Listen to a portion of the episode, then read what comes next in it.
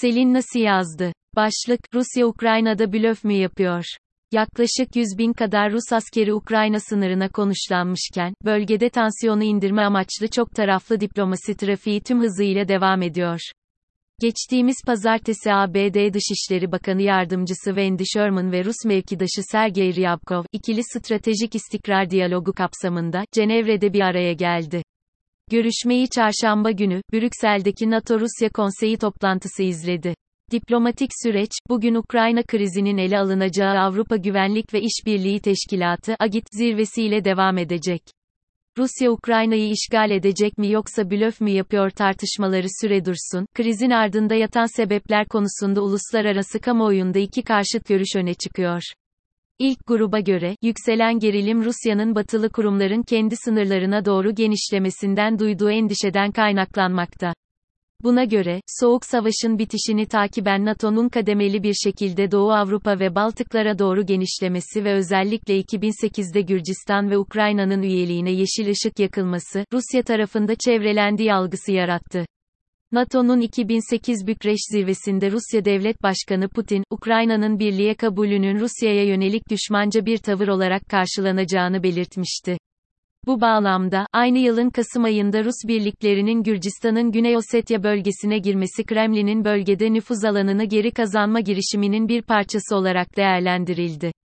Geçmişte atılan yanlış adımların bizi bugünkü noktaya taşıdığını düşünenler için, Gürcistan'ın işgaline patlak veren küresel krizle kendi derdine düşen batılı devletlerce gerektiği ölçüde sert bir tepki verilememiş olması, Rusya'yı daha agresif bir dış politika izlemek yönünde cesaretlendirdi. Putin'in derdi NATO mu, iç siyaset mi? Aslında yalnızca NATO değil, Avrupa Birliği'nin ortak pazar ve demokratik değerler ağını genişletmesinin de Rusya'yı rahatsız eden bir diğer etken olduğunu eklemek gerek.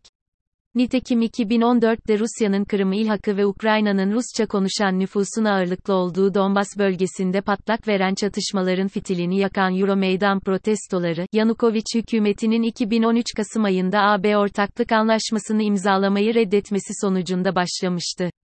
Zira, Ukrayna ile tarihsel bağlara sahip Rusya açısından, Kiev'in AB ile ticari ilişkiler geliştirmesi, ülkenin kendisine olan bağımlılığını azaltacak, uzun vadede ise demokratik dönüşümüne zemin hazırlayacak, önlenmesi gereken bir gelişmeydi. Rusya'nın güvenlik endişelerini bilinçli şekilde abarttığını düşünenler ise krizi farklı yorumluyor.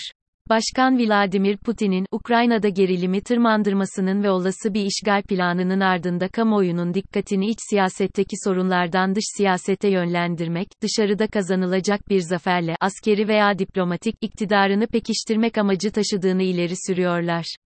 Doğrusu bu iki yaklaşımın ille de birbirini dışlaması gerekmiyor. Rus yetkililerin, 2021 Aralık ortası Moskova ziyareti sırasında ABD Dışişleri Bakan Yardımcısı Karen Donfired'e ilettiği taslak anlaşmada öne çıkan talepler büyük ölçüde NATO'nun Rusya sınırlarına doğru genişlemesine set çekilmesi ve yine NATO ile işbirliğine yönelik eski Sovyet Birliği'ne bağlı devletlerin silahlandırılması, topraklarında askeri üs kurulmasının önlenmesi üzerine yoğunlaşıyor. Bugüne dek açık kapı politikası izleyen NATO açısından Rusya'nın talepleri kabul edilebilir görülmüyor. Ukrayna'nın ittifaka katılımı öteden beri gerçekçi bulunmasa da üyelik yolunun kapanması yönünde atılacak adımın tansiyonu düşürmek yerine Rusya'nın yayılmacı politika hamlelerini cesaretlendirmesinden endişe ediliyor. Biden yönetimi, Afganistan'dan apar topar çıkışının gerek uluslararası gerekse iç kamuoyunda yankıları hala sürerken, Kremlin'e tek taraflı ödün verir görünmenin faturasının ara seçimlerde fazlasıyla ödeneceğinin farkında. Kaldı ki, krizin çözümüne yönelik yürütülen diplomatik girişimlerde, Avrupa Birliği'nin doğrudan muhatap alınmıyor oluşu, Başkan Biden'in, Amerika geri döndü, sloganı üzerinden, transatlantik ilişkileri tamir etmek suretiyle çok taraflı bir dış politika izleyeceği taahhüdüyle tezat bir görünüm oluşturuyor. Fakat, bu noktada AB'nin yapısal sorunları üzerine biraz öz eleştiri yapması da gerekli. Nokta. Stratejik otonomi çağrıları ve bu bağlamda özerk askeri güç oluşturulmasına yönelik projeler kulağa hoş gelse de, Avrupa'nın güvenliği büyük ölçüde, NATO savunma şemsiyesine emanet. AB'nin 27 üyesinden 21'i aynı zamanda NATO üyesi. Bunun ötesinde, her biri farklı tehdit algısı ve önceliklere sahip üye devletlerin dış politika konularında çoğu zaman ortak bir duruş sergilemekte zorlanması, ağır hareket etmesi, birliğin uluslararası arenada etkinliğini azaltan önemli bir etken. Her şeye rağmen, Biden yönetimi gerek ikili görüşmeler, gerekse NATO ve AGİT bünyesinde yürütülen müzakerelerin şeffaflığına dair müttefiklerine güvence vermeye çalışıyor. Bu arada, Karadeniz'de olası bir çatışma, özellikle son yıllarda Ukrayna ile gelişen askeri işbirliği göz önüne alındığında, hem NATO üyesi hem de Rusya ile yakın ilişkiler sürdüren Türkiye'yi doğrudan ilgilendiriyor. Kremlin daha önce, Ukrayna'nın Donbas bölgesinde Rus destekli milislere karşı Türkiye'de üretilen silahlı insansız hava araçlarının kullanılmasına ilişkin tepki göstermişti. Acaba bu doğrultuda yeni talepler gelir mi?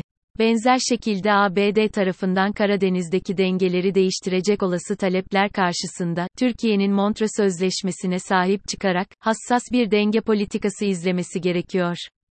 Şu ana dek, müzakerelerde somut bir netice alınmış değil. Rus yetkililerin taleplerini maksimalist olarak değerlendiren Amerikan tarafı, şayet bir uzlaşma sağlanacaksa bunun orta menzilli nükleer füzelerin sınırlandırılması anlaşmasının INF canlandırılması ve karşılıklı olarak askeri tatbikatların niteliğine ilişkin yapılacak düzenlemeler üzerinden gerçekleşmesini bekliyor. Peki görüşmelerden Kremlin'i işgalden caydıracak, tatminkar bir sonuç çıkar mı? Ne AB, ne ABD Ukrayna için Rusya ile ÇATIŞMAK istemiyor şu bir gerçek ki, ne ABD ne de Avrupalı devletler Ukrayna'yı savunmak adına Rusya ile askeri çatışmaya girmek istemiyor. Zaten, Ukrayna NATO üyesi olmadığından, saldırıya uğradığı takdirde, kolektif savunma mekanizması, 5. madde, devreye girmeyecek. Batılı devletlerin başka önceliklerinin oluşu, ortadaki güç boşluğu, Moskova açısından bir anlamda fırsat yaratıyor. Olası bir işgali caydırmak amacıyla öne sürülen Rus bankalarının SWIFT ağından dışlanmasını da içeren ekonomik yaptırımlar, milli gurur ve kahramanlıkla yoğrulmuş, Ukrayna üzerinden Batı egemenliğinin geriletilmesi anlatısının iç ve dış politikada getirisi karşılığında Putin'in ödemeyi göze alabileceği bir bedel mi? Göreceğiz. Uzmanlar, şayet bir operasyon başlatılacaksa, tankların sınırı geçişi açısından toprak çözülmeden yapılması gerektiğinin altını çiziyor. Dolayısıyla, küresel siyaset açısından 2022'ye zorlu bir giriş yapmış bulunuyoruz.